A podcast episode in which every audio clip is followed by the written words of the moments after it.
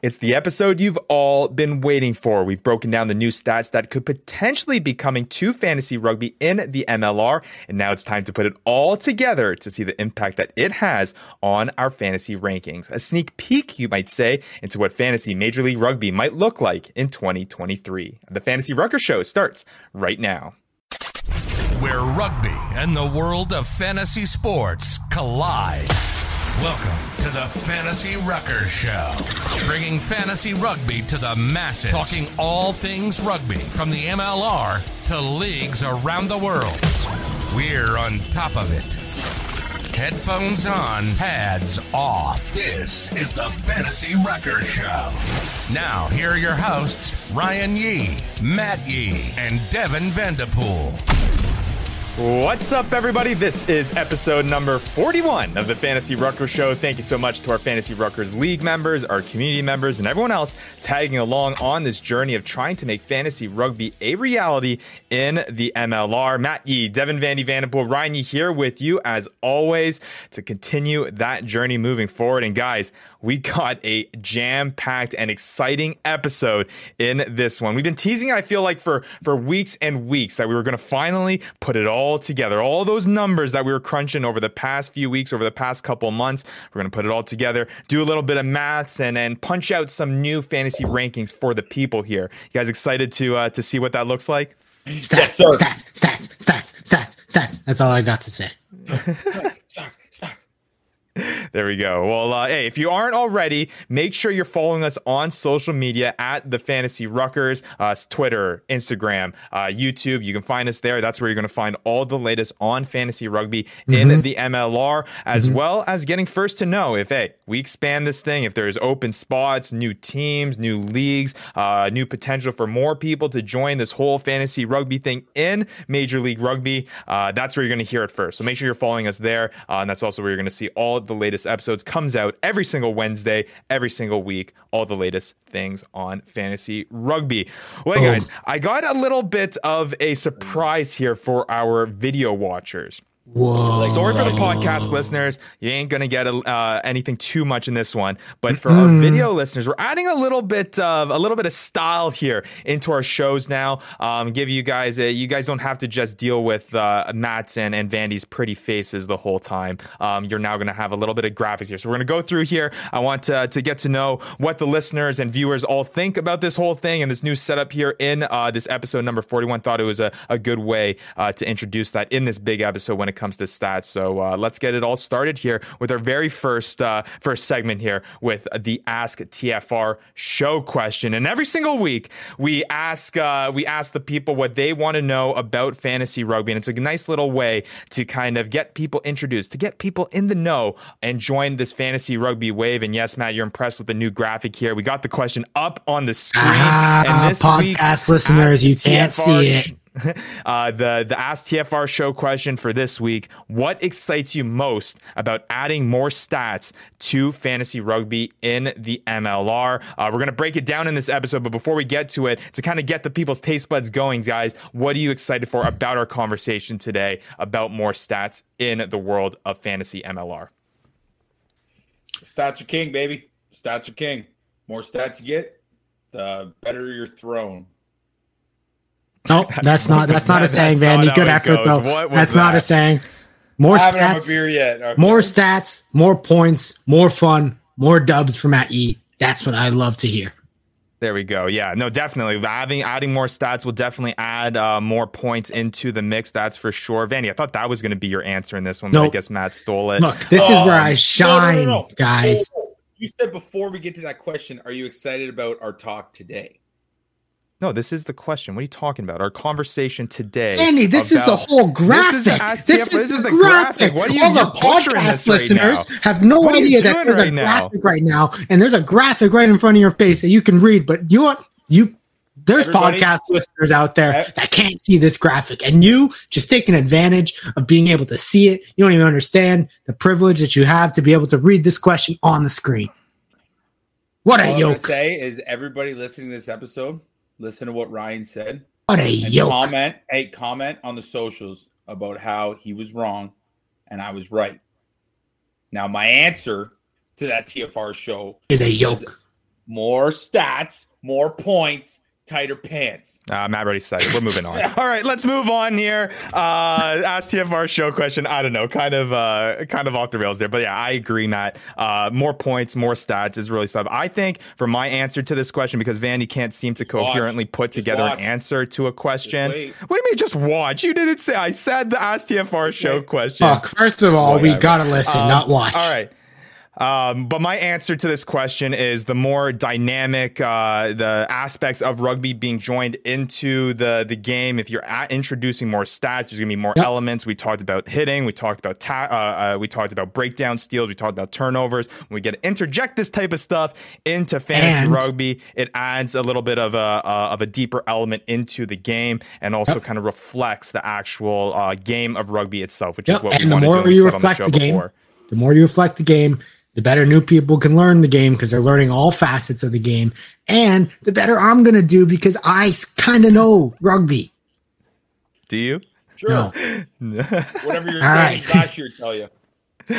Uh, but hey, uh, maybe that'll be the mix, Matt. Maybe just adding a little bit more stats, being able for you to and Bush interject your expertise a little bit uh, is definitely going to be something that could uh, play into your advantage in the upcoming year. But uh, hey, lots of stuff to get to in this episode. Just wanted to uh, to throw that question out there as we break it down in this episode. And hey, if you got a question for Matt, if you got a question for Vandy, uh, next time I'm sure Vandy will listen to it a I'll little listen. bit better, mm. answer to it, and he'll read it a little it. bit better. Um, but hey, if you got a question for us, make sure you hit us up on socials at those uh, at those handles that I mentioned earlier at the Fantasy Ruckers and use the hashtag AskTFR Show, and that's mm-hmm. where where you'll be able to uh, get those questions answered and le- learn a little bit more about fantasy rugby in the MLR. Well, uh, with that being said, and before we get to the breakdown of all those great stats and all that stuff that's going to uh, drastically shift the uh, the rankings in our fantasy rugby landscape in the MLR, there's some big news to break down, guys, and and we gotta we gotta get to it right away. Uh, before we get to some of the roster moves that have happened over the week or so,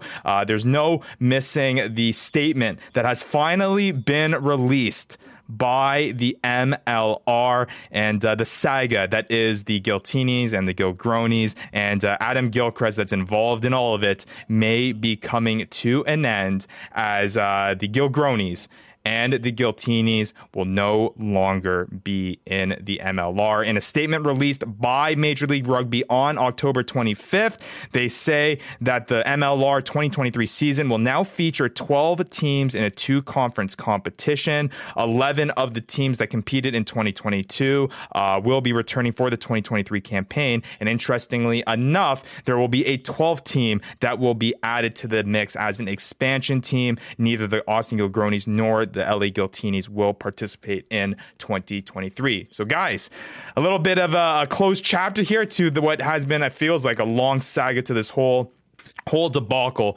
when it comes to the Gronis and Giltinis. Initial reaction to MLR's statement here and having some uh, clarity finally moving forward here, what 2023 might look like for Major League Rugby.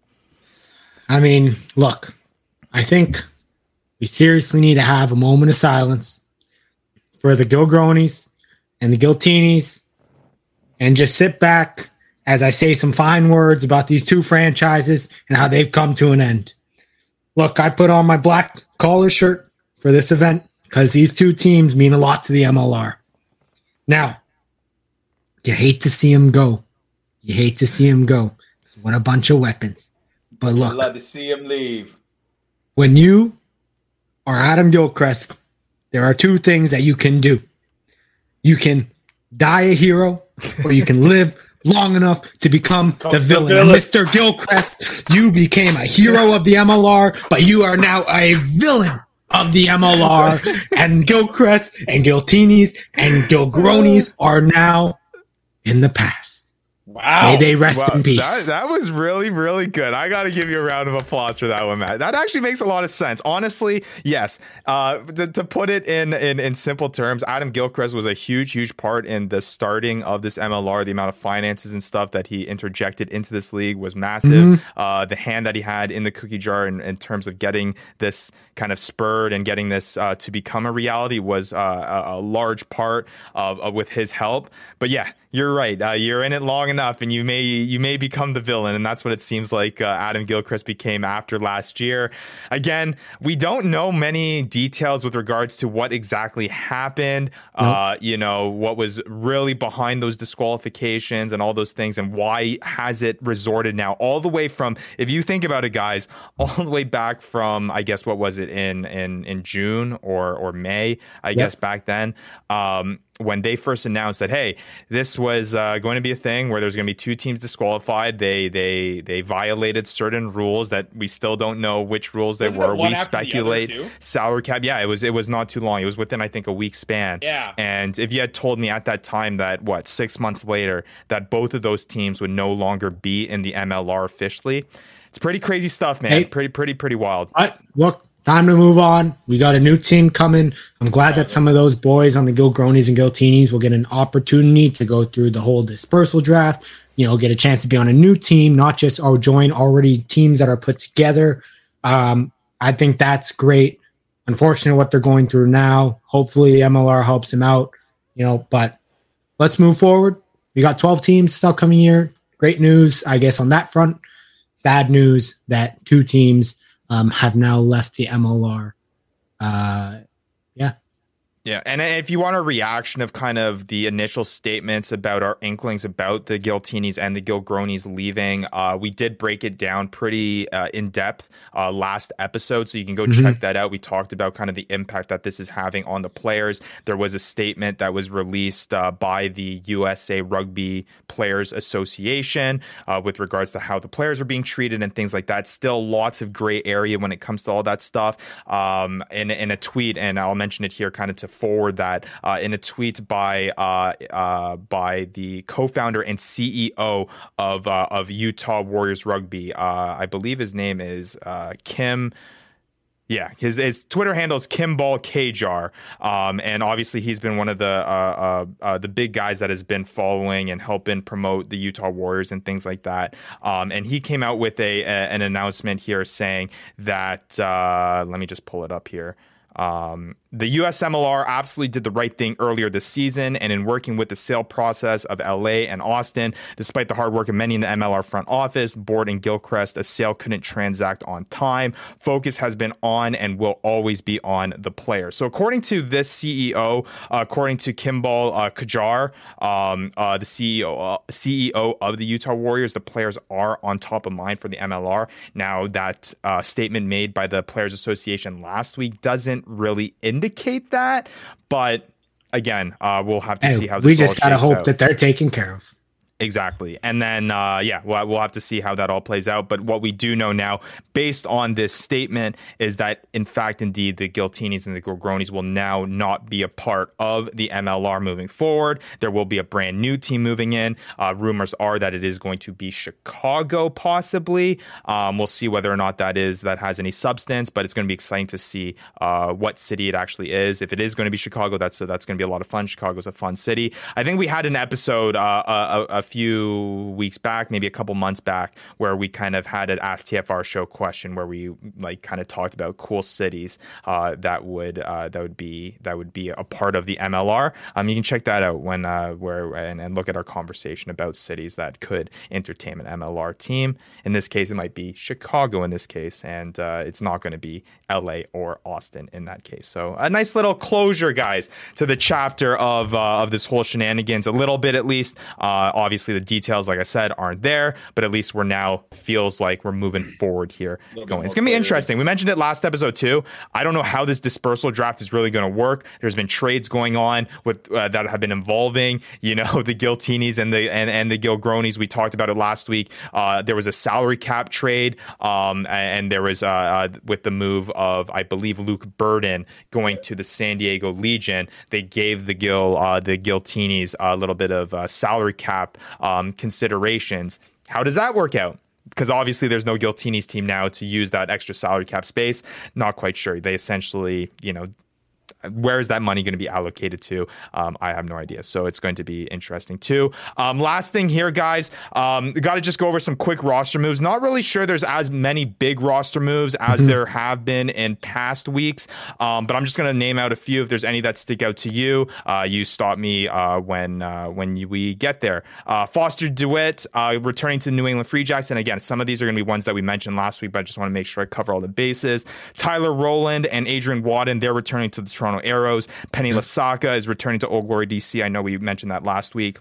Alex Lopetti uh, staying with the NOLA Gold. Josh mm-hmm. Henderson, Nate Augspurger staying with the San Diego Legion. So kind of throws a wrench into that full fly half situation on San Diego too, with Josh Henderson, I guess, staying there. Uh, Connor McLeod, he's going from the Hawke's Bay Magpies in the NPC Cup to the Utah Warriors. So nice to see again more international talent uh, moving to the Utah Warriors. Quickly, Matt, is there a way that Vandy should be feeling about this move?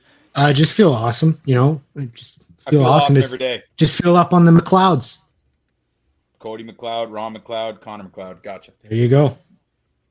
Um, scrum half. So you, you know you guys got uh, you guys got your boys right now on on the. And you guys just re-signed Zion going as well. Maybe it sounds like the league going, has going some sort. Spain uh, it seems like the league has some sort of thing about accumulating scrum halves because there's a whole bunch of teams that have been hey, doing that lately. Look, but, I'm still yeah. free. I'm still a free yeah. agent, boys.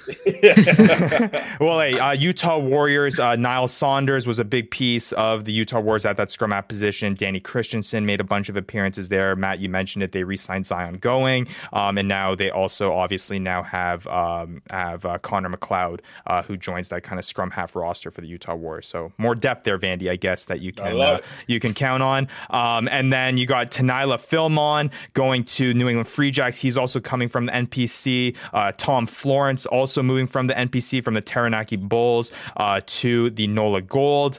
Um, Chris Robshaw. This is a big one that I want to spend a little bit of time on. Matt, you probably have a little bit more familiarity with this, but Chris Robshaw is hanging up his rugby boots. He's hanging it up for his career. He is officially retiring, uh, moving on from the San Diego Legion and uh, and and calling it a career there. A pretty a pretty formidable career for the uh, Canadian international for Chris Robshaw. England international or England international. Sorry, but uh, but I mean, we would hey, we wish he was a Canadian international. Then you know maybe yeah. Canada would be would be something and True, make it to the World enough. Cup. But uh, but no, I mean the guy's a legend in the game. Um, you know, was you know came to San Diego and and um, at the end of his career. And I think that's just kind of how it is. Some some guys, some legends will come over, and, and I think we've seen in the past, and they'll end their careers here. And we just get the privilege of being able to watch them and, and their skill still uh, be forces in the league when they're even on their way out the door. Yeah, kind of a similar route to kind of the whole Andy Ellis thing, who obviously yep. called it a career um, at the end of that MLR Shield Championship match. Um, Blair Cowan, he's going to the San Diego Legion. He's moving from the Japanese League, coming from the Do- Tokyo Black Rams, which is a pretty awesome name for a rugby club. And there's a whole bunch of then Rugby Atlanta re signings. We mentioned, yep. again, a few of these over in our last episode, but Johan Momsen, Matt Heaton, Jonas Petric- Petrikopoulos, uh, Will Burke, T. Rangatira Tokia, Fred Henry, Ajuda, Ryan Reese, Damon Torres, and Duncan Van Schalkwyk. They are all returning to Rugby Atlanta. And so Martin. Is Martin Talapusi returning too? Yes, he is. There we go. So Martin Talapusi who was also a big, uh, a big, uh, uh, a key cog for that Rugby Atlanta club, also returning to Rugby Atlanta. Um, yeah, once again, a flurry of roster moves. Um, and, uh, not, again, not as many that are as big yeah. um, outside of that Chris Robshaw signing. Also, um, so Ross, Ross the Boss Braude re-signed with the Toronto Arrows. Yes, Ross and Braude re-signed with the Toronto Arrows. Connor Keys has now signed with the New England Free Jacks. There moving from the uh, I believe Atlanta over to the Free Jacks. So he's going over there. Um, one thing I just wanted to say on roster moves is heads up, everybody. All the Super Rugby teams have named their roster, which means that any guys that went from the MLR to the NPC Bunnings Cup and did not get selected for a roster spot for one of those Super Rugby clubs, potentially look out for them to have a good sign of them coming back to the MLR. Um, because obviously if they play the Super Rugby season, then they won't be playing the MLR. Um, so they should be able to come back now after the NPC Bunnings Cup season. Cool. Yeah, no, that's a that's a that's a great point. Uh, just a way to kind of read between the lines to get prepared um, for whatever pre-research you may be doing ahead of mm-hmm. next year's lots fantasy MLR season. Lot, lot, lots of sticky notes there. Um, but all right, it's uh, time to move on. I'll end it on this note. We did talk about last episode about how there were rumors about the commissioner of the MLR, George Killebrew, potentially not being around, uh, maybe for much longer, um, considering with what's been going on and all these things. There have been rumors kind of in the social media space about that. Nothing brand new officially when it comes to that, but the MLR did wish George Killebrew a happy birthday uh, earlier on. Uh, oh, he's a brand new we age. Recording that, so I mean, it's basically saying that he's sticking around for at least uh, a little. He's a brand new longer. age, and hey, look, um, the one thing that I'll say about him is that we know that he has a great left handshake. So, props to you, George Killebrew.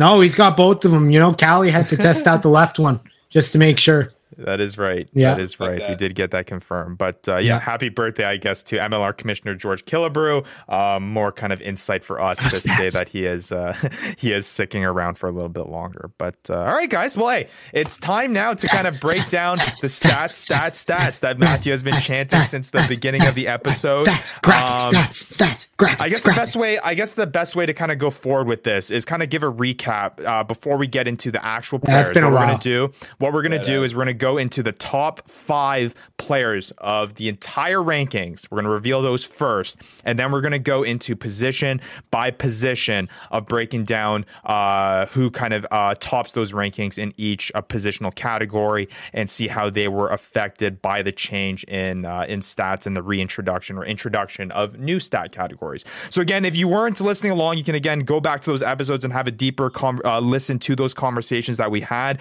But we got finally got our hands on um, guys the stats and a little bit more in-depth stats to than what we used last season for our fantasy MLR year. Last year was very score heavy based, did a lot of tries, try scoring meters, uh, kicking, things like that, try assists. Now that we've got our hands on these stats, we can now have the ability to introduce things like tackles, breakdown steals, meters gained, not just scoring meters, um, turnovers, and things like that. So we had conversations over the past uh, month or so uh, about introducing those stats. We kind of went into it, introducing them one by one, and saw the effect that each of them had independently on our fantasy rankings. And now, like I said in the tease, it's time to put it all together and see how our fantasy rankings stand after after those conversations and implementing the things that we spoke about.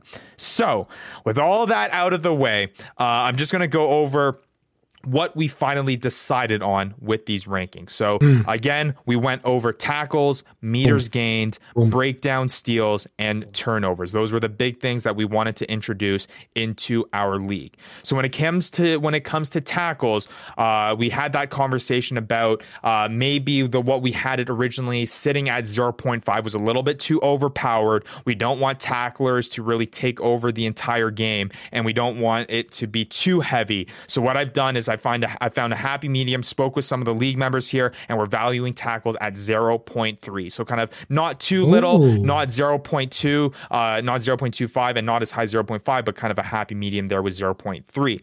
Uh, meters gained, we're going to keep it pretty vanilla, similar to what we kept it at uh, during our last season when it came to scoring meters, 0.1. That sounds pretty yep. standard for all of our uh, all of our leagues, even outside of just fantasy rugby. I mean, Vandy, you know, fantasy football goes goes by 0.1 typically uh, for uh, yards gained. Um, we'll do that in fantasy rugby here as well. It's what we did for scoring meters uh, too. Uh, breakdown steals, a little bit more weight on this one. I thought breakdown steals is something that should be rewarded in our league. So we're going to value that at two points for breakdown steals. And then turnovers. This is anything where the ball is given to the other team, whether that be a knockdown, uh, a knock on, not a knockdown, knock on, um, uh, a penalty turnover, losing it into contact contact, things like that, that's going to be minus 0.5 points for a turnover. So, kind of uh, interchanging dynamics here. We got things that are going to obviously add points, uh, different dynamics that are going to add to the stat category. But hey, with turnovers, we're also going to have a little bit of a negative aspect too.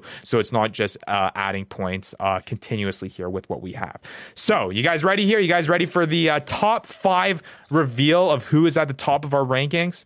Yeah, let's rock and roll. Right. Uh, before we reveal it, uh, do you guys want to know a little refresher of how last year's top five rankings were?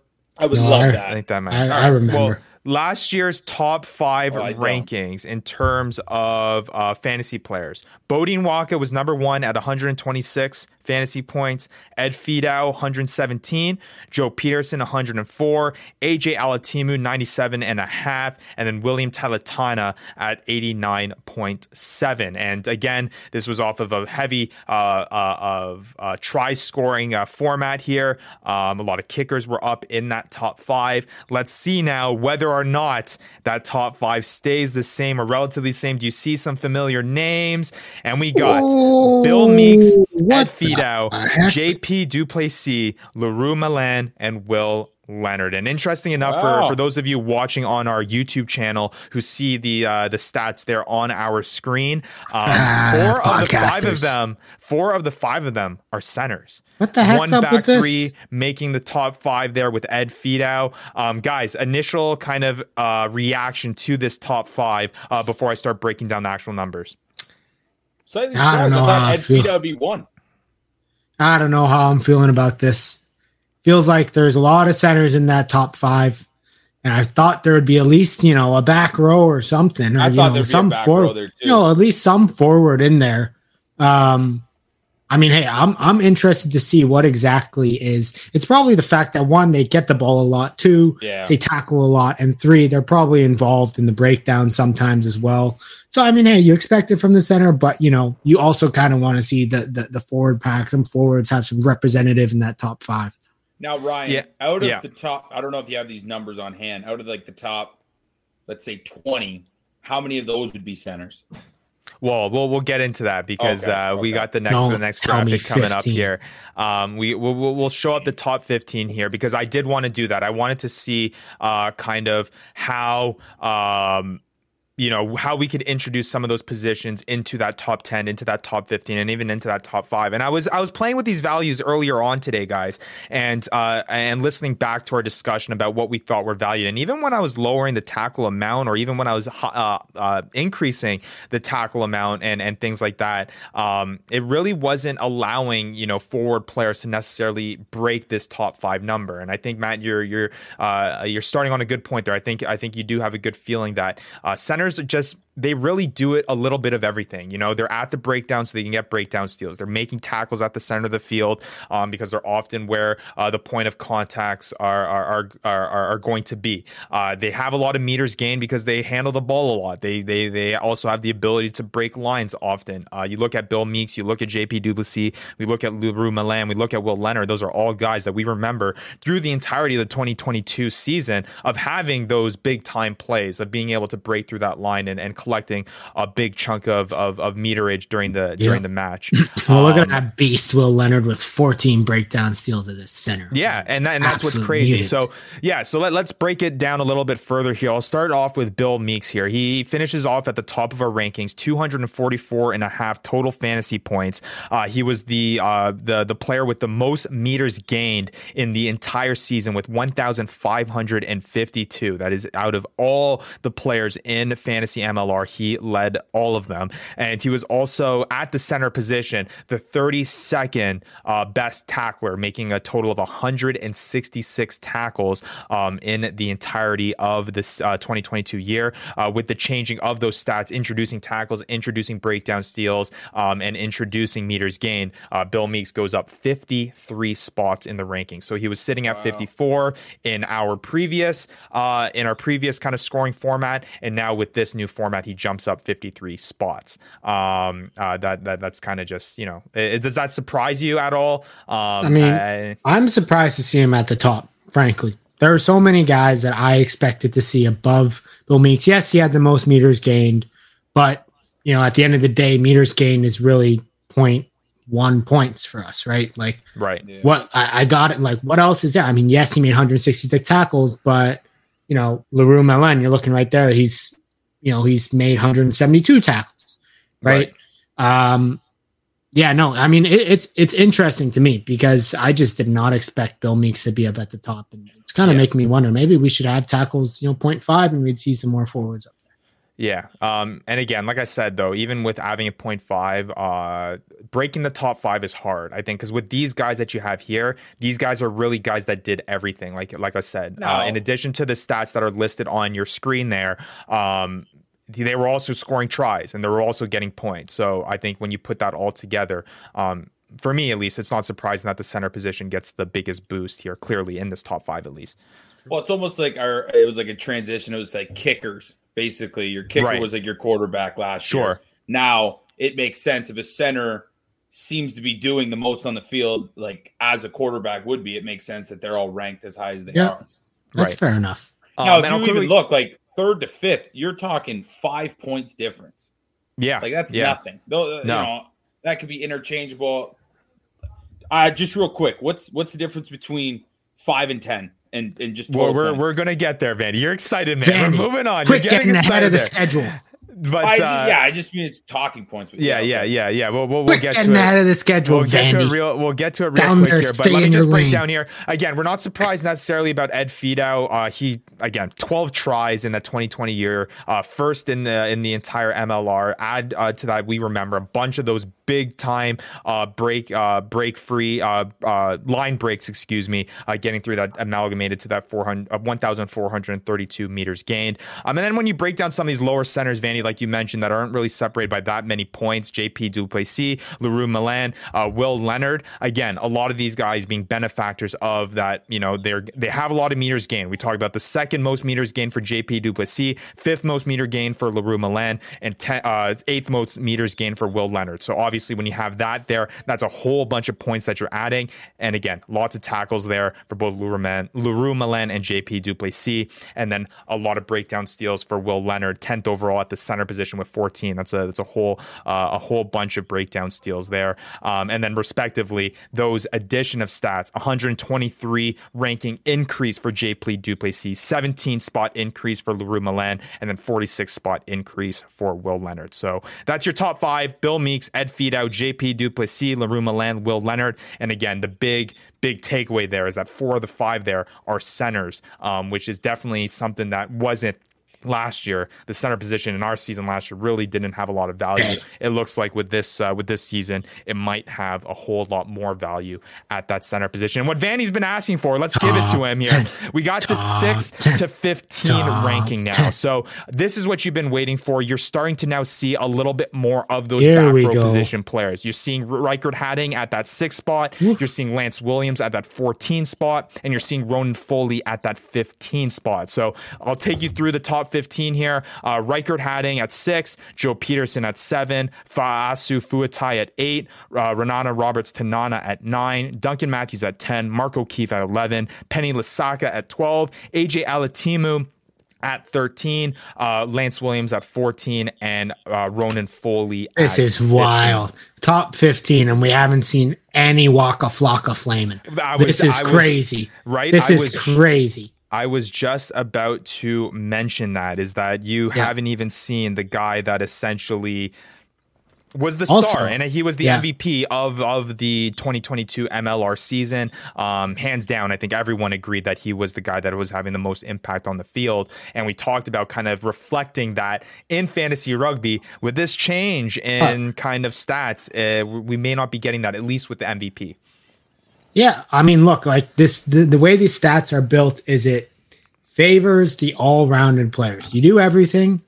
You do. You're really good at one thing, and you're mediocre at some of the other things. You're going to get a lot of fantasy points. And you know what? Like, it's how it should be. You know what I yeah. mean? Like, if you're sure. scoring tries, sure, awesome. You're you're an impact. Yes, you're the MVP of the league. But just because you're absolutely electric on offense, but provide not that much stats on defense, and hey, you know, it is what it is. You need to be an all rounded player to do well in fantasy. Um, I mean, moving across it to another guy who was an absolute stud last year, Riekert Hattingh. I mean, talk about being tough to break that top five. Eh? Like even even PEDs can't even help you break that top five. Right? so um, yeah, it's it's interesting enough. Um, again, I think that it's difficult to kind of bump up a forward into that top five. I try to play around with it. It's really tough without. Hey, he tried. He tried. Super, he tried his best. Uh, super uh, saturating, I guess, or or, or, or, or overpowering what that tackle stat actually is. Because again, I think that was what was really helpful about those previous episodes about breaking things down is having that kind of individual, independent look at each of those stats. Um, I think on its own, we saw that hey, you know, tackles were really overpowered. But like you mentioned, we had those conversations before too. Maybe there's counteracting things here. Maybe we are able to punch up stats or push up stats to 0.5, maybe even 0.75 because there's other things that kind of counterbalance that, like turnovers and things like that. Matt, what are you celebrating at? Nothing. I was just cheering, cheering for Vandy's fandom. He's got fans going on in the back background. I wish I had the same, you know. Hey, um, hey, Vanny, look at Big Joe getting knocked out of the top five. Yeah, what the heck is up with eh? that, eh? That makes sense. Makes sense. Yeah, Especially when so, back to fullback. He didn't really get a lot of meters, didn't get a lot of so interesting enough, yeah. To answer your question, Vandy, uh, you look at that 15 spot, and you got 187.7 points given by Ronan Foley. We go back to the top five, um, and we got 244.5 for Bill Meek. So there's about a 60 point difference there between your top overall guy and your 15th overall guy, which is not terrible. Um, no, and and I. Yeah, and I think I think what I like is that I'm seeing a gradient of kind of points going down here. It's not. I think often uh, with our scoring system last year, we'd have kind of these big chunks where we'd have guys that are at the top that have you know 100 plus points, and then there'd be guys that have you know 50 points. You know what I mean? That are coming in right after just because of the volatility of try scoring. Look how like look that. how many stats he's like. How look how many points these guys have up at the top. I mean, we're hitting over 200. Like that is you know that's unreal. I mean, look at how many points. What the top? What was the top points uh, last last year, Ryan? I believe Bodie Walker got 123 points around. Yeah, and he was essentially. And who was the next guy? Because Bodie uh, Walker was kind of a. I think. Yeah, and after Ed Fidow. Uh, so Bodie Walker had 126 points. Ed Fidow had 117. And, and still, then, you're then, like then, half. It, but to Vanny's points, it drops off quickly. Joe Pierce on 104, AJ Alatimu at 98, yeah. William Tailataina at 90. It comes, it, it starts to fall off pretty rapidly. Where yeah. here you're not seeing that. Yeah, no, this is. I think this is cool to see because it's just the fact that we have almost doubled the amount of points. Yeah, that exactly. are up for grabs with some of these players. Um, oh, it's just it's it's just great to great and to see a lot more so, balanced, right? That's yeah. exactly what you're looking for. You want your elites, but you don't want to skew it.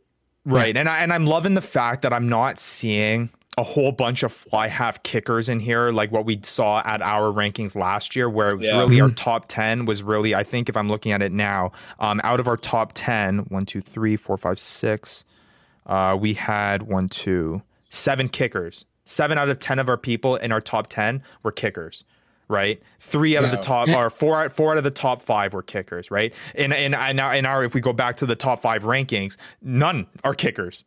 you know what I yeah. mean? So talk about a shift in focus in terms of where you're getting your points from. Um, and then in, when you look at the top 15, we only have two kickers in there with AJ Alatimu and Joe Pietersen. So um, I do like the idea of that. Um, now that you though so, that you guys, yeah.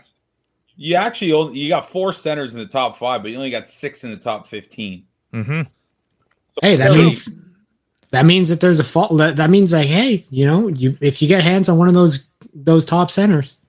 Well, the thing was like last year, right? Kicker is such a it was such an important position, but it was such a minimal position that now if centers kind of your meat and potatoes, there's a lot of centers. Yeah.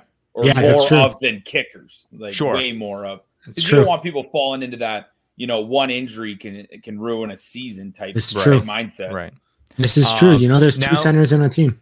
Right. And I mean, now that you see the top 15, your initial guys, it's kind of funny. Your initial guys' reaction to that top five was a little bit skeptical, seeing four centers up there. Now, Vandy, yeah. you mentioned six in the top 15. You're seeing a little bit more back rows. You're seeing fly halves. You're seeing back yep. threes.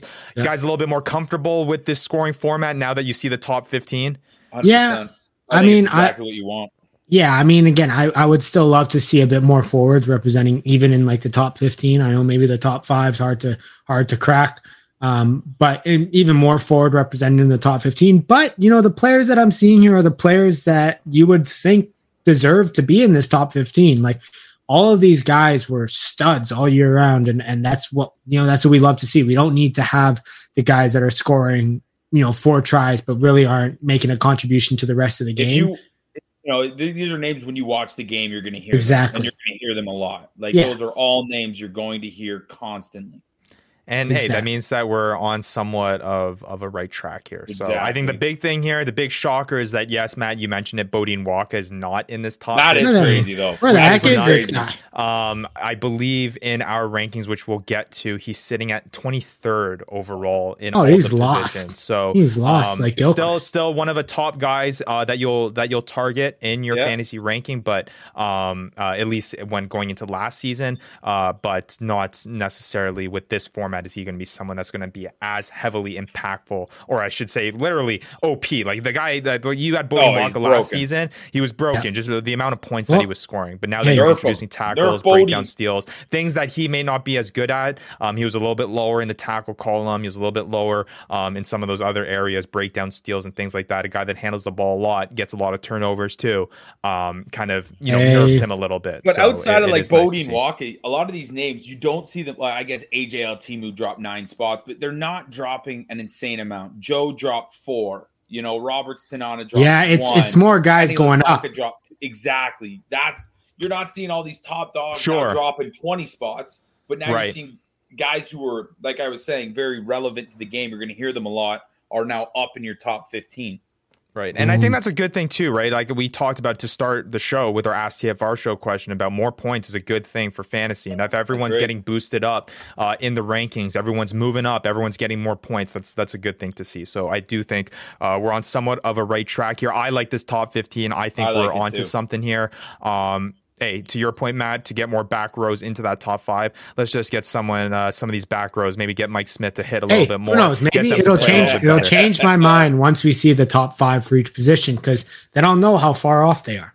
Yep. Exactly. All right. Well, uh, top five, uh, uh, top five uh, overall players there, top fifteen overall players there broken down. Let's now start slowly getting into the positions here because I think that's what really matters. Bro. That's what fantasy Bro. managers are looking Bro. for, seeing where they can get the advantage at certain positions because it's all relative, right? We know that back three players are going to get a lot of points. We know that in this case, with this format, centers are going to get a lot of points. But how do you take advantage at a, maybe a position that doesn't get as many points, yeah, like, like, the, the front row, comparing to other front front row players. So let's get into it. Front row top five with Woo! our new uh, additions of stats. We got Dean Muir, James Malcolm, Marco Jan von Rensburg at three, Dylan Fawsitt at four, Andrew Quattrin at five. So a little bit of a shakeup there for our top five front row positions. Uh, guys, if you want to know the front row, top five front row with our stats last year, Dean Muir, Marco Jan von Rensburg, Hugh Roach, Alex Mon, Peter Malcolm. So See, uh, a little bit of a change there. To me, to me, that makes like yes, Hugh Roach scored tries, but he was not the you know he wasn't the the stud like he wasn't the third best hooker in in the league, right? Like he wasn't the third best front row in the league. And you look at this list here, and this to me looks like the exact way that I would look at all the hooker. I mean, they're yep, all hookers. Yep. They're all hookers. Yep, they're all I don't, hookers, I don't, I don't think that's a surprise to us. First nope. of all, but when you look at this list, I look at that and I say that is in order the top five hookers in this league. Yeah, I'd agree. You know, yeah. that's that's what yeah. that's what I see, and and I think that's great. That that's just you know it just means that our stats and the way that we are are statting out this in this listing is is is awesome. And Dean Muir was an animal. So being 20, yeah. you know, 20 points ahead of Quattrin, who also being an animal, just Dean Muir got more tries, right? Eight, yeah.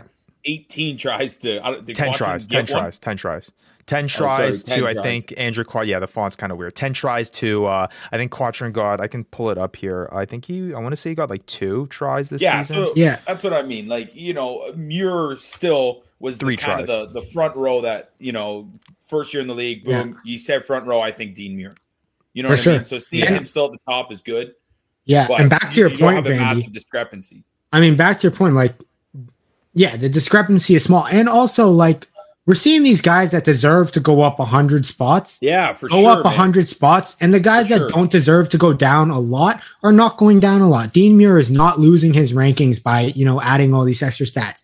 But what we're doing is allowing James Malcolm and Andrew Quattrin to be able to be recognized by by fantasy points, their actual worth on the field. And again, same yeah. with Jans, Vons, Mons, Gons, Rensberg right? He only went down 29 points in comparison to the 186 that James Malcolm went up. I think this is uh, the seeing this front row has really kind of made me think, hey, this is we're on to something we're up yeah. to something here. No, I, I completely yeah. agree. And again, uh, to kind of add to that, Matt, about you know the decreasing in fantasy ranking spots based off these uh, stat changes, is that the guys that are kind of going down, and, and to your point, Matt, by not that much. I mean, thirty ranking spots is not terribly uh, a terribly a lot in the grand scheme of things. I mean, I think there but, were a total of five hundred and ninety yeah. players that were in in total I mean, in the almost, rankings.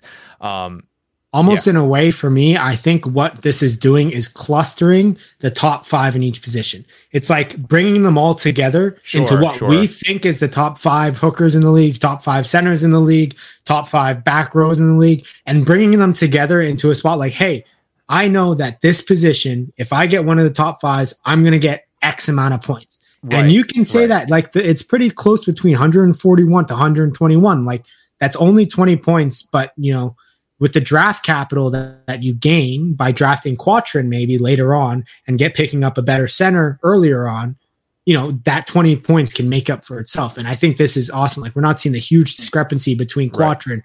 who isn't the worst hooker in the league for sure, and Dean Muir. And again, yeah. and again, what I was saying is that um, the guys that are going down, like Dean Muir and Marco Jan von Rensburg, uh, slightly in the ranking, is largely due be- to because their uh, their fantasy point total was somewhat inflated due to the increased number of tries yeah. mm-hmm. uh, that that they uh, that they got. So you look at Jan von Rensburg, he scored nine tries on the season, third positionally. You look at Dean Muir, ten tries on the season, uh, the top at that front row position. Uh, those guys were inflated because those were points that were already kind of baked into their fantasy point total. But then you got, like to Matt's point, James Malcolm, who's kind of uh, supplementing that with those meters gained. He made 229 tackles yeah. this past season, first at that front row position. So he should be rewarded for that. Your yeah, number sure. one tackler sure. at that front row position should be in your top five. And now we're now, um, uh, I guess, getting that baked into our fantasy ranking here, seeing that James Malcolm is up there. So yeah, and, and guys like like Andrew Quattrin too, Dylan Fawsitt, like you see there, like that. That's that's that's what it see, is. Like even here, like uh Jans von Rensburg, nine try meters, and that's third in that position. You know what yeah. I mean? That, that, yeah. And sorry, there's a little bit there's a little bit of a typo there. That's that should just say nine tries. That should just say tries. That that's not just hey, the meters gain. That's we still like love the, the graphic. We still I, love the graphic. I'm like, we still love yeah, the graphic. Yeah, yeah. No, no, no. But nine nine tries. Yeah, you got nine tries last season. So okay. um, yeah. But uh, yeah, that no, it's good to see with the front row position. Um, again, Dean so Muir number one, me. two James Malcolm, Marco Jan von Rensburg number three, Dylan Fawsitt four, uh, Andrew Quattrin number five. And again, you can see all the detailed stats if you're listening on our podcast. You'll be able to if you check out the YouTube video. We got all the detailed stats and the fantasy metrics there on our screen there. Um, let's move over to the second row now and continue uh, seeing whether or not this is something uh, that stays in theme here with these changed stats with kind of the um, you know merging of these rankings of not having as high uh, kind of outliers with these positions. Uh, let's look at the second guys. row. Three number one, Johan Momsen. Number two, Stan South. Number three, Jurie Van Vuuren. Number four, oh Ben Mitchell. Number five, Josh Larson. So um, again, second row was a position that we kind of predicted would benefit most from the addition of these stats. We saw it when we were putting in the additional stats, and we're seeing it here with the amount of uh, ranking spots that all of these second row positions increase in the top five here. Um, guys, you see this. Um, what's your kind of initial reaction to seeing the second row? You know, you know what I said at the impact? start of the show. Yeah. You know what I said at the start of the show when I said that I would be so much better in the fantasy rucker league with these stats. Yeah. Three of those guys on my squad right there. Three of those guys all in the top five. Come on now, let's go. And I had Dylan Fawsitt and James Malcolm from the last one. Come on. But you know, I, it, what you said, Ryan, is clear. Like, look at how many spots these guys are moving up, and and deservingly so. Um, again, we're seeing it again. Like, we're seeing exactly who we think should be in the top five in the top five. Momsen, you know, a guy who is less fantasy relevant, Jurie Van Vuuren, Ben Mitchell, you know, just because I had them, I know that they were less fantasy relevant mm-hmm. sometimes. Mm-hmm. But look, these guys are the top five, I think, you know, not just fantasy wise, but again, just like the front rows, they're among the top five second rows in the MLR. And we're seeing that reflected. This is what we're striving for. This is awesome. Yeah. Um, yeah, and again, it's it's all relative, like what I said at the start, right? You look at this second row position, right? You look at Johan Momsen, who had the most meters gained at 724 meters on the 2022 season at that second row position. Um, he had four, four tries at yeah. the second row position, uh, first positionally, and he only was able to rack up 150.7 total fantasy points. I mean, you compare it to what you know some of the uh, uh, uh guys looking at our top 15 here. You know, they're breaking 200 points, right? So obviously there is still not a, a, whole bunch of points value being drawn out from this second row position, but at least now we're making it That's relevant. Value. They're yeah. not they're not completely invaluable. You're not just randomly yeah. throwing someone in your lineup and being like, all right, I hope he scores, you know, two points because he stays on for 80 minutes and he, it's all relevant though. It, well, because sometimes like even last year, you know, there were multiple weeks when people sat a second row instead of dropping right. somebody to fill it. It was oh, sure. basically, if you had to waiver a second row, what was the point? Right.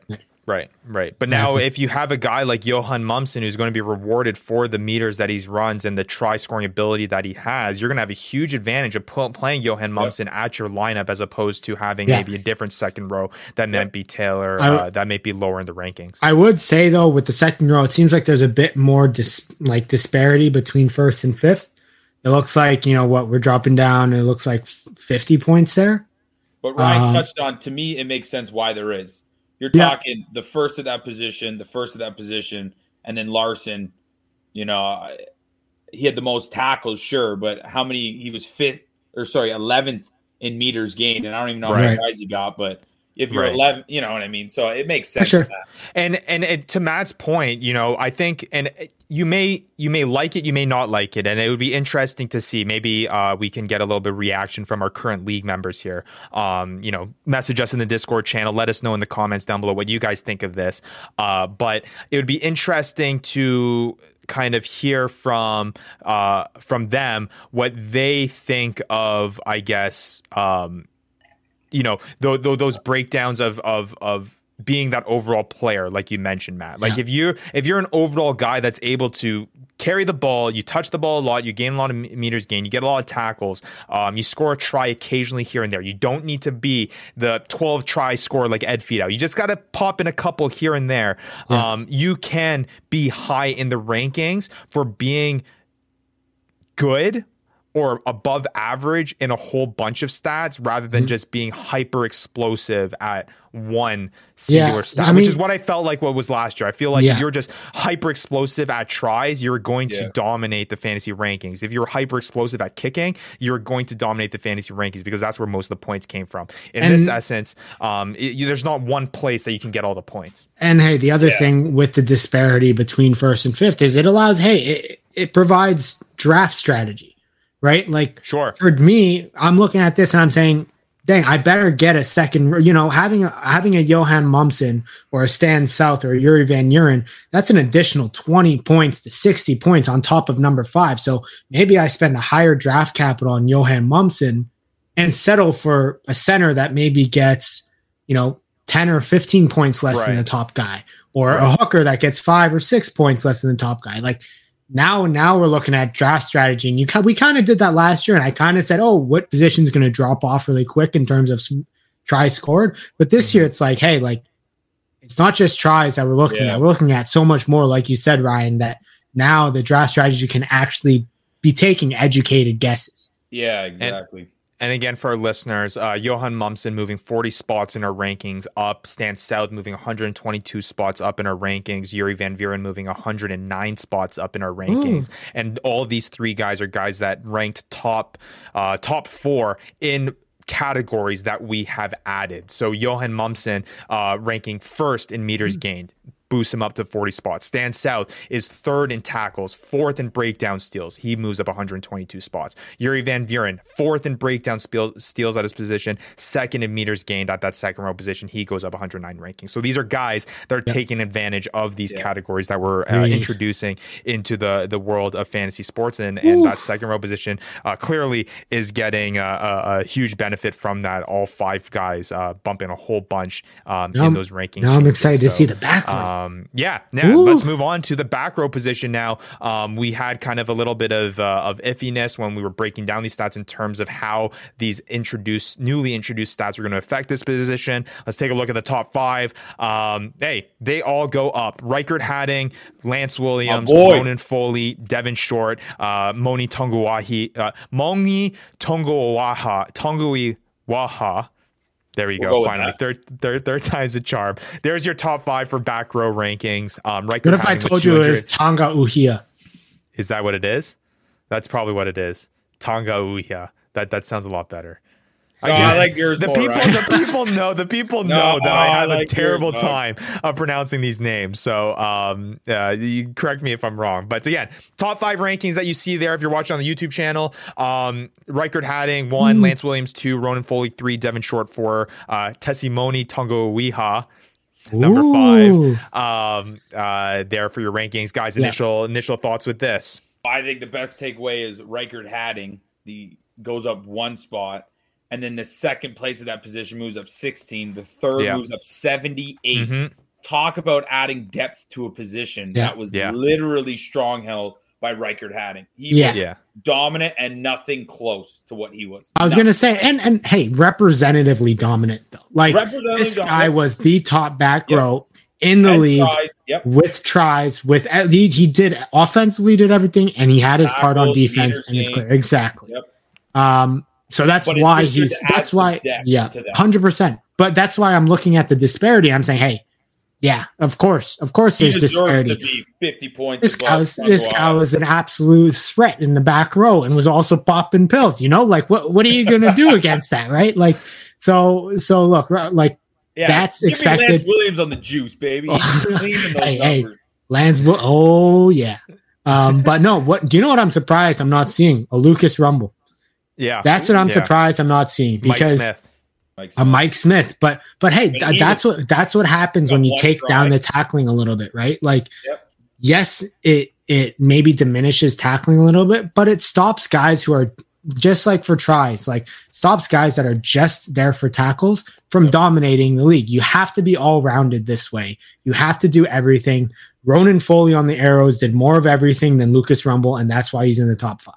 Yeah, and at top five for our fantasy rankings last year, Riekert Hattingh still number one. Obviously, a large part of that is the ten tries that he scored last season, which led all back row positions at uh, uh, at that try scoring number. Uh, following up with Lance Williams, which stays the same, but the three, four, five is different. Slade McDowell is actually uh, here at yeah. number three, Hanco Germishuys at number four, and Devin hmm. Short um, at number five there. So Devin Short gets bumped down a little bit there, but um, I think to your point, Matt, you look at the ranking spot changes and and Vandy noticed it at the start. It's just bunching everyone back up together. You know what I mean? The outliers are not so out there anymore. You know, we're just kind of getting everyone back in. You're still getting an advantage for having Riekert Hattingh. You're yep. still getting that bonus for having a guy that is able to do all the things that he can do on the pitch.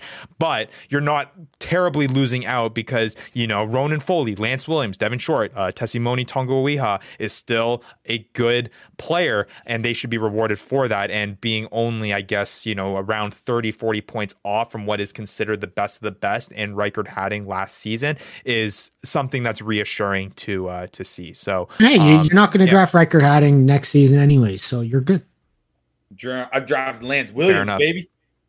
Fair enough. Um, and then just looking down there, um, a lot of these guys um, at that back row position, the reason why they're moving up is because of the meters gained that they were yeah, able to man, get. Um, you're looking at Ronan Foley, who 1,055 meters, third at that back row position, 903 uh, meters for Devin Short, fifth at his position, 929 meters for uh, Tessimoni Tongo Awiha um, at that fourth, uh, fourth, uh, fourth in the back row position there. So kind of uh, boosting them up a little bit. But again, it is adding value to a position that I felt like last season back row. If they weren't scoring a try, if you didn't have Riekert if you weren't Riekert Hattingh, you didn't get in. You you really yeah. weren't looking at that position to really help you at all um, on a week to week basis. So uh, it is it is cool Boom. to see that.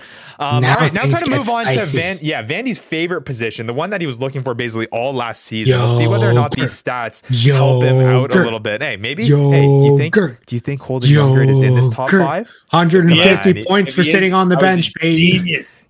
Yeah, 155 points for uh, for those sweet chops that he rocks Gryffindor. every week.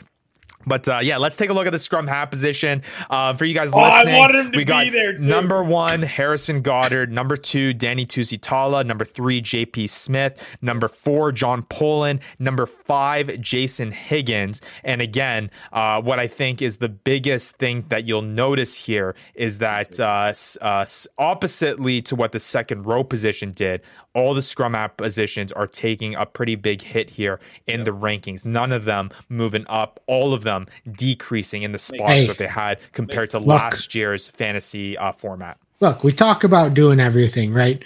From my memory of being a scrum half, I would pass, I would kick, I would run a little, but you're not going to catch me making a tackle. You're not going to catch me, you know, I don't know, getting in a breakdown to try and steal the ball. You know, that's just I'm five seven. What am I going to do against these big yeah. You know, what am I going to do? So right. uh, no, it, it, makes sense. And remember, these guys are handling the ball the most. You know, these guys, you know, they they throw a bad pass, they're passing, you know, every breakdown essentially. Um, so the chances for them for potentially having a turnover is is a lot higher. Um, so I'm not surprised. I you know I kind of I kind of dig it. And what, what's what, yeah, Vanny, why don't you go ahead?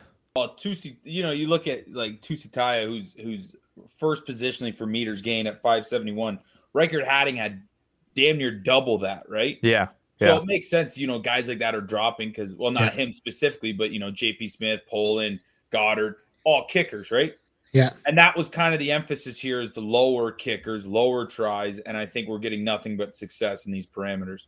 Yeah. And I think I think what's something to note here as well, just look at the point drop off between the number three after JP Smith as opposed to John Poland. Like really, this should be a top three rather than yeah. a top five. I mean, You're but this is one JP of the positions, Smith, right? 125 points total, and then you look at John Poland, 103.6, right? Yeah. that's a 20 point drop off, um, which is which is a pretty steep uh, steep decrease there after that three position. So I think what I'm learning here as we're going through these positions, you're kind of checking off your your checkbox here about what positions are in high demand, what positions are are are, are producing. A, there's a lot of you know people in that category that can score a lot of points, and what positions really don't have that you know concentration or you know that that plethora amount of players that are in that category that can score you points. Yeah. Second row is appearing like that to me, and it does look like scrum half is hey, going to gonna, be that position. You're going to have to spend a little bit more draft capital to make sure that you get one of these three guys because if you don't,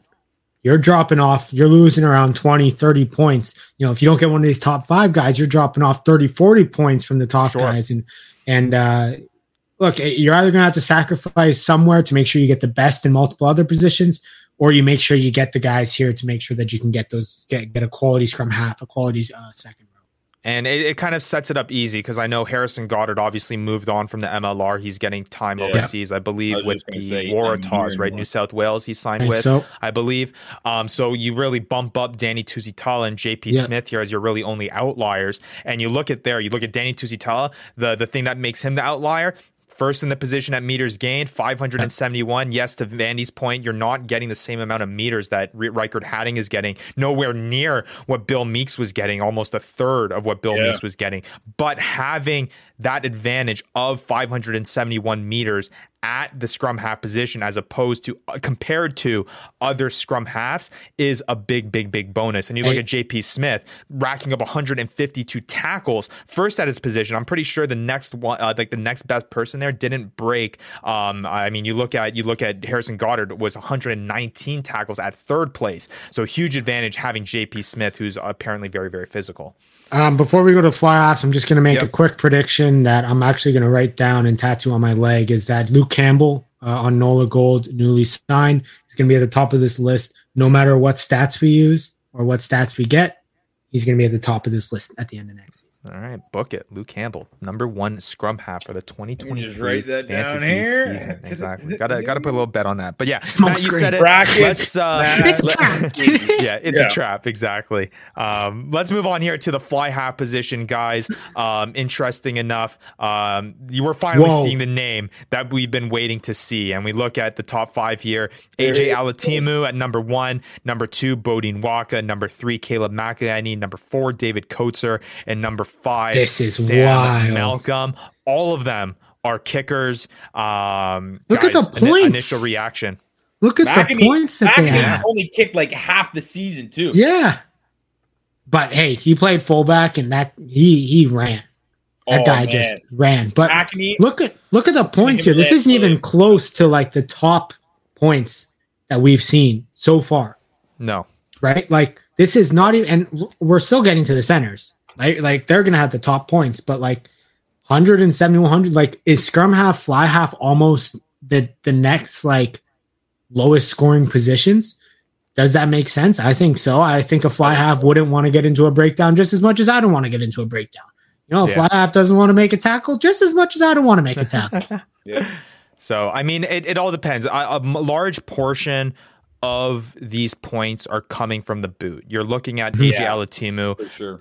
First in penalties. He hit 30 of 35 penalties in 2022, uh, 37 of 49 conversions, second highest in uh, in 2022, and he still decreases 12 spots. Um, and then you look at Beaudein Waaka, he scored six tries, first at the position, um, and he also did a really good job kicking. Um, surprisingly enough, Alatimu was able to lock up that first spot and crack that top 15 that we showed uh, not too long ago without Yeah. scoring any tries on the season. He didn't score one single try last year, Wow. um, last season, and he was still in the top 15 and at that number one spot. That just goes to show you um, his kicking ability. He also racked up 15 try assists. That was the most at that fly half position. Um, and then obviously you look there on the screen, 135 tackles, second at the fly half position is also uh, a pretty big bonus as well. Um, looking at last year um, for the top five rankings with our last year's stats, Beaudein Waaka was number one by far. AJ Alatimu was two, and then you got Sam Malcolm, Rohan Saifaloy, which is not here in top five, and then David Kotzer,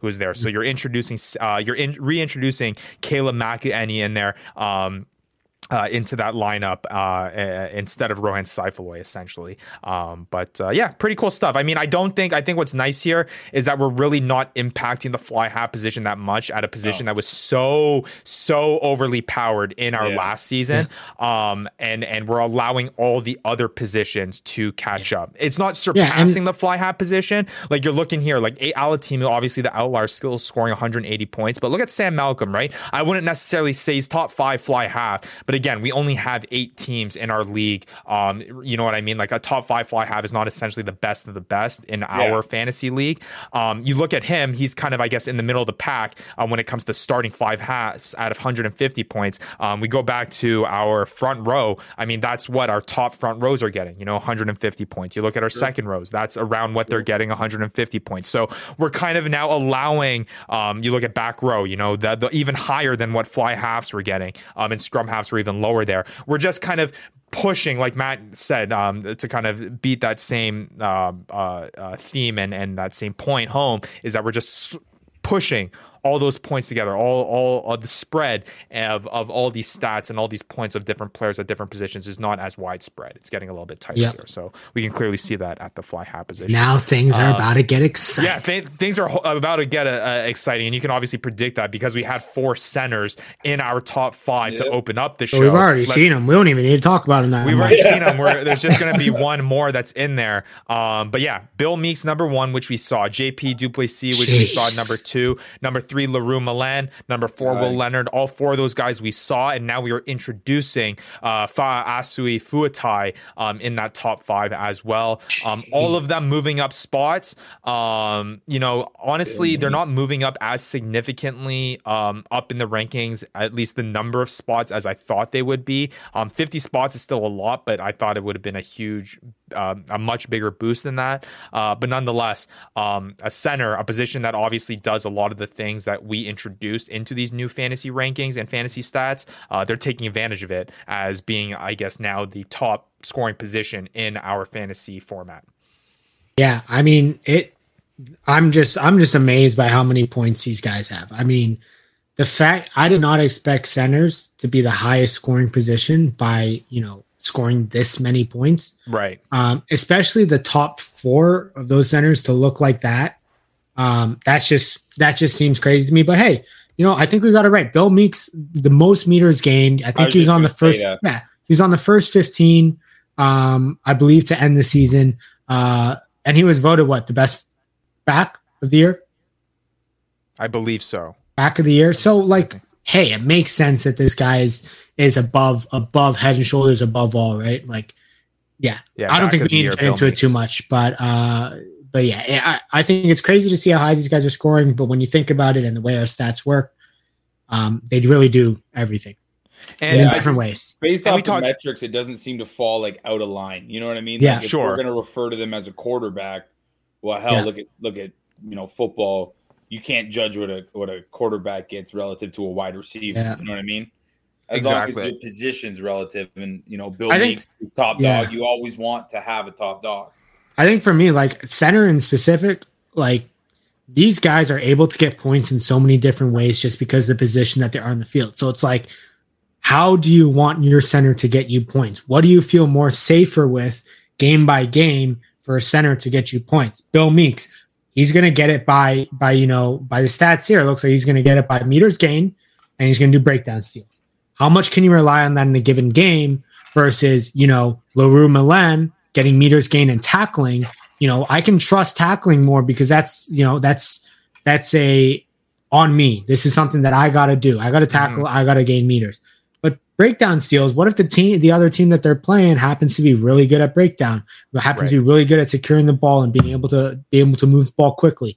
Um, I think it just makes a whole, you know, adding these stats, especially with the center position, that they can all do everything, kind of just makes it almost like you have you can two people can value different the same player different because sure. and and I think too, right, the way that these points, the way that the center position is going to get points is going to be completely different than how let's say a back 3 position is going to get points, right? Like right. we're going to get into the back 3 in just a sec here and you're going to see that a lot of the points are also pretty pretty high, but I think it's a great example is that a center position because like what you're saying Matt is going to be getting a larger part of their points through meters gained through tackles, things that happen consistently throughout a game you're going to get more consistent play from your center position, right? When you put a guy in, when you put in Bill Meakes in, when you put in JP Duplessis in, he's going to have games where obviously he breaks off for, but I think a lot of what you're buying when you're drafting Bill Meakes or what you're getting when you're what you're buying into when you're drafting a high level center is that you're going to consistently get 10 points every single week. Yeah. 10 to 15 and, points hey, every single week with a few big time weeks yeah. when they score tries sprinkled in there every week, as opposed to a back three position, which we'll see here shortly, where you may get 30 points one week and then zero points another. You might get 20 yeah. points one week and then five the points Mitch Wilson next. effect. Exactly. So and, I think the way that points are, are are are are acquired through these positions is also something that managers need to keep in mind. Yeah, and and Vandy, you know that that uh, Okamish over there will just share some of these stats with you. You know, you don't have to write them all down and take notes already. Buddy, don't you worry. and uh, writing, but hey, he's writing his sticky notes. What I, the other I last thing that I kind of want to touch on was uh, yeah, you want to see my notes? I don't want to see your notes. You're just gonna hey. make me lose. Okay, you're making me forget my points over here. Look, that's way better than the notes that I've taken. So you win there. That's for my um, son. Okay, watch yourself hey, I said it was a compliment. That's but right, what I was going to say with the centers is that, you know, you got to remember that centers literally have calls and set pieces designed for them to have the ball. They are there. You know, Will Leonard, you know, JP Duplessis, Billy Meakes, all these guys are are getting designed set piece plays to for them to make gain line mm-hmm. and gain meters. You know, they're getting the ball on these plays expecting to make meters. And that's why we're seeing that meters gain. And that's why, you know, to Ryan's point, that's why they're going to be so consistent. They have plays designed for them. So they have to, they have, they're going to have the ball in their hands at some point. For sure. Um, and then just looking at the center position um, last year, uh, William Talitana was one, Mark O'Keefe two, Junior South three, mm. Le Roux Malan four, Laritz Vanderskiff five. So again, uh, you're seeing a lot of try scorers. Yeah, and Mark O'Keefe was five. in the 15 too. Uh, Mark O'Keefe was in the 15, yes, just yeah. not in the top five for center. So um, we're rewarding try scoring, but now we're also rewarding other elements that is very, I guess, pivotal and crucial, obviously, uh, as shown here with who's in our top five at the center position. Um, all right, well, let's move over to something something a little bit more uh, volatile here was what I was saying, and let's get to that back three position again. Last year, uh, uh, the back three, uh, in addition to the kicker, was basically how fantasy managers get, were getting a majority of their points. And there was a whole lot of discrepancy between the top back threes in our league versus kind of the lower end back threes. So we'll take a look at the back threes that are uh, here in our top five oh, okay. um, uh, for for these new stats. Number one, Ed Fidow. Number two, Joe Pietersen. Again, I'm going to put a little asterisk beside that because Joe Pietersen also kicked. Um, Renata Roberts Tanana, number three. Duncan Matthews, number four. And Penny Lasaka at number five. Um, and then if we just compare that to last year's top five, we got Ed Fidow, Joe Pietersen, Mitch Wilson, Renata Roberts Tanana, and Penny Lasaka. So we're just swapping in there Mitch Wilson for uh, for Duncan Matthews there. I like the other one more because um, three of those guys.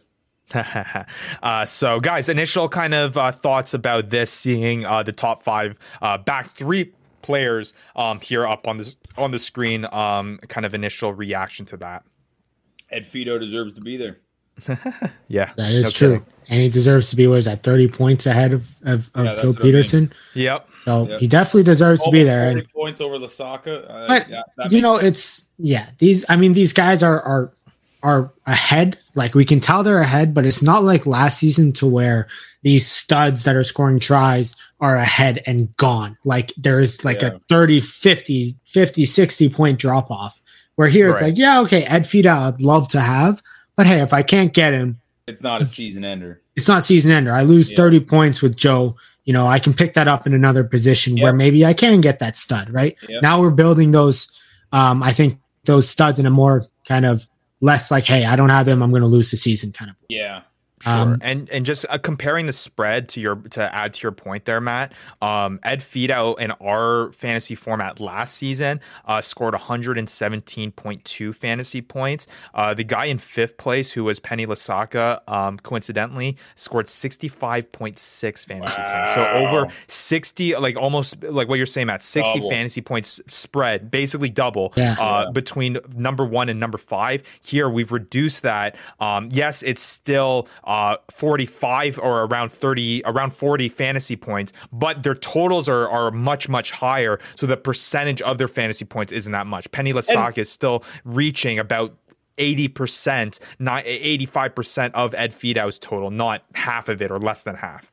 Yeah, and I mean, watching Ed Fidow, he deserves to be there. Like those last yeah. couple games of that season, Right. You know, right. we sure as hell were talking about Lasaka like we were at Ed Fidow, right? Yeah. Exactly. Exactly. So, um, yeah. And what I love about this, and now that I guess all of our, our listeners and viewers have seen it all, and now that you guys, uh, Vandy and Matt, have seen all of the rankings and things, uh, and we've gone through it, I really like the fact that adding the metrics that we've added is doing exactly what we sought out to for for it to do. We knew yeah. that in our league we had a whole bunch of of of of, of, of fantasy uh, rankings or, or, or, a whole bunch of uh, uh, scoring that was heavily reliant on try scoring and things like that. So we're seeing things like fly halves and kickers. We're seeing things like back three players really dominating our fantasy space because those were the players that were scoring tries and that were kicking points, uh, fly half and back three respectively. But now we're just adding a little bit more value into that so that now we're not just having, you know, these two positions just score all the points. All five positions are contributing. And the way that we've introduced these metrics, we're actually nerfing the two positions that we're kind of getting a little bit away there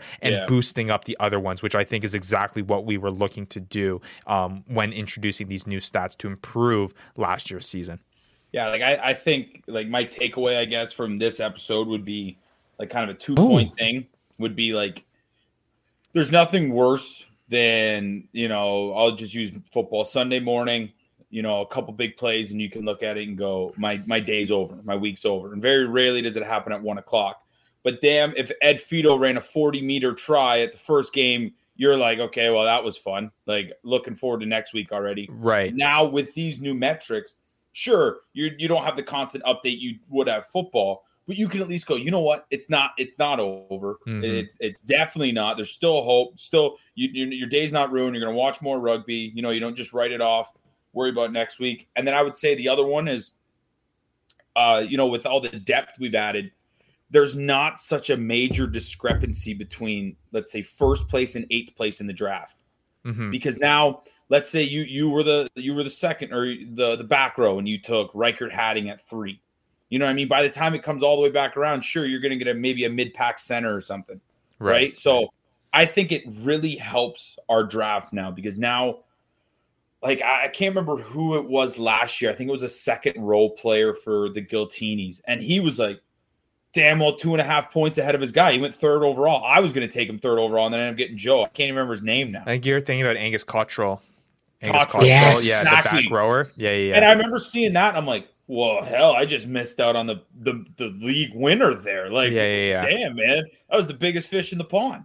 Yeah, no, that's a, that's a great point. There, I, I think, I think what it introduces to Vandy is that there's now multiple ways to win.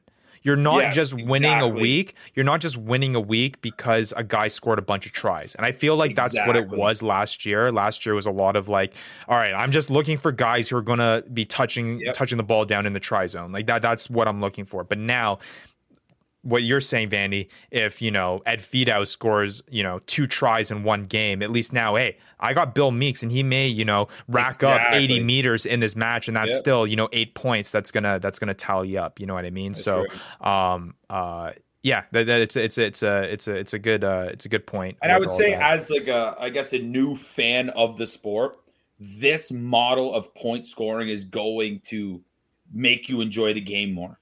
Because exactly what you said I found myself kind of losing myself a little bit when it was kind of, you know, it's getting down in the I'm I don't know what the red zone or whatever. Sure. And it's a lot of, you know, boom, boom, ball kind of sneaks out, and you're like, okay, it's inevitably going to be a try, like, right, you know, and you're not really engaged at that point.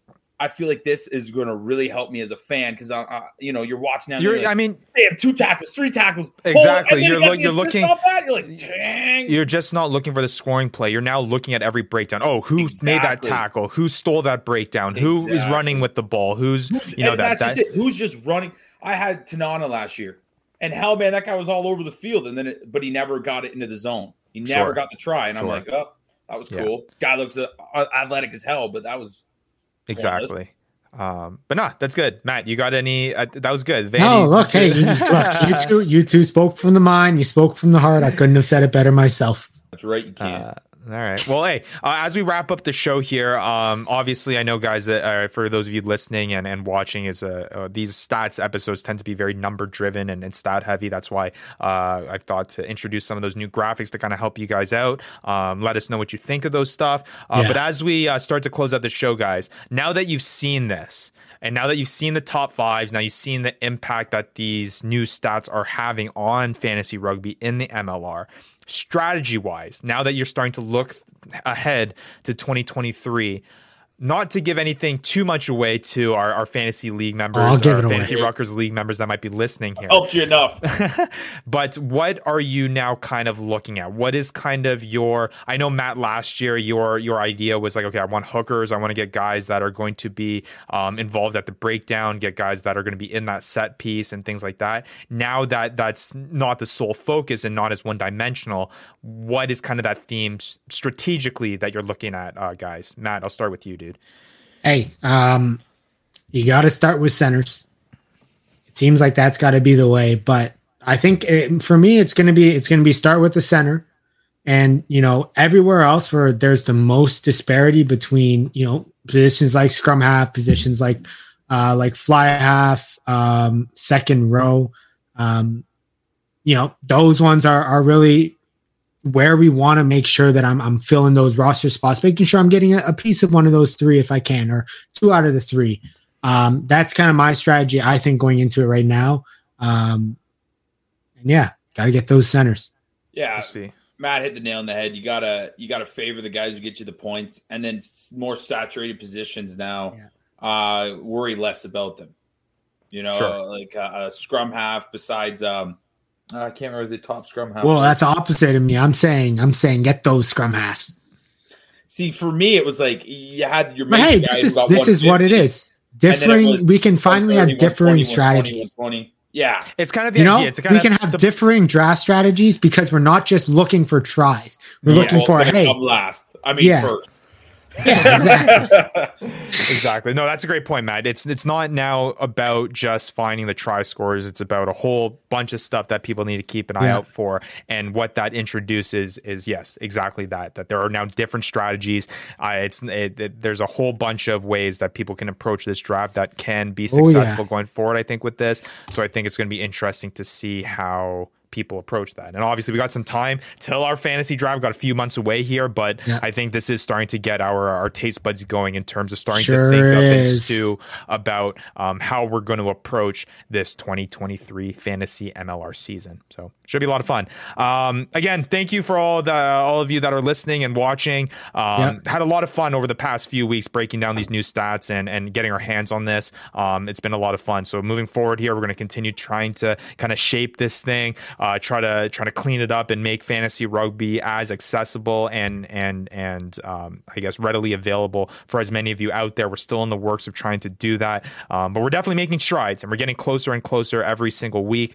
Um, and and we're so excited to hopefully one day have everyone enjoy fantasy rugby the way that we do. Um, it's going to be a lot of fun. I think it's going to be a lot of fun. I think that's what this stats is. The, the introduction of these stats is really starting to show is that uh, fantasy rugby. There's a whole lot of potential for it, especially in the MLR. Yeah, one guy. We just need one party to help us out. Just, you know, one, one yeah, a beer equation. one part of this equation, two parts of this equation just need to help us out. beer sponsor and stats, the stuff we've been asking since day one. But a, uh, hey, we need to get a local brew company on here. All right. Hey, what's what's local? We're all in three different places. What, that is what, true. What local are you talking about? but, all right, local, local the guy who has a beer every episode. All right, boy. Well, let's uh, let's close out the show here again, guys. Thanks again so much for all of you who are listening, who are watching. Uh, please let us know if you're watching on the YouTube channel what you guys think of the new oh, graphics. yeah. If that's something you want to see on a uh, on a too. weekly basis, I'm hoping that uh, that's something that we can do every single week, especially when we start breaking top five players on a weekly basis when fantasy MLR is in full swing. For uh, for Matt Yee though, until then, uh, Matt Yee, Devin Vandy Vanderpool, I'm. Ryan Yee.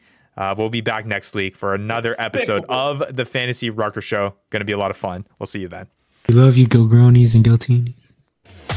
You've been listening to the Fantasy Rucker Show, bringing fantasy rugby to the masses, covering everything rugby from the MLR and beyond.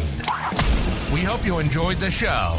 Make sure to like, rate, and review, and be sure to tell all your friends. We'll be back soon, but in the meantime, connect with us on social media at the Fantasy Ruckers. Till next time, this is the Fantasy Rucker Show, signing off.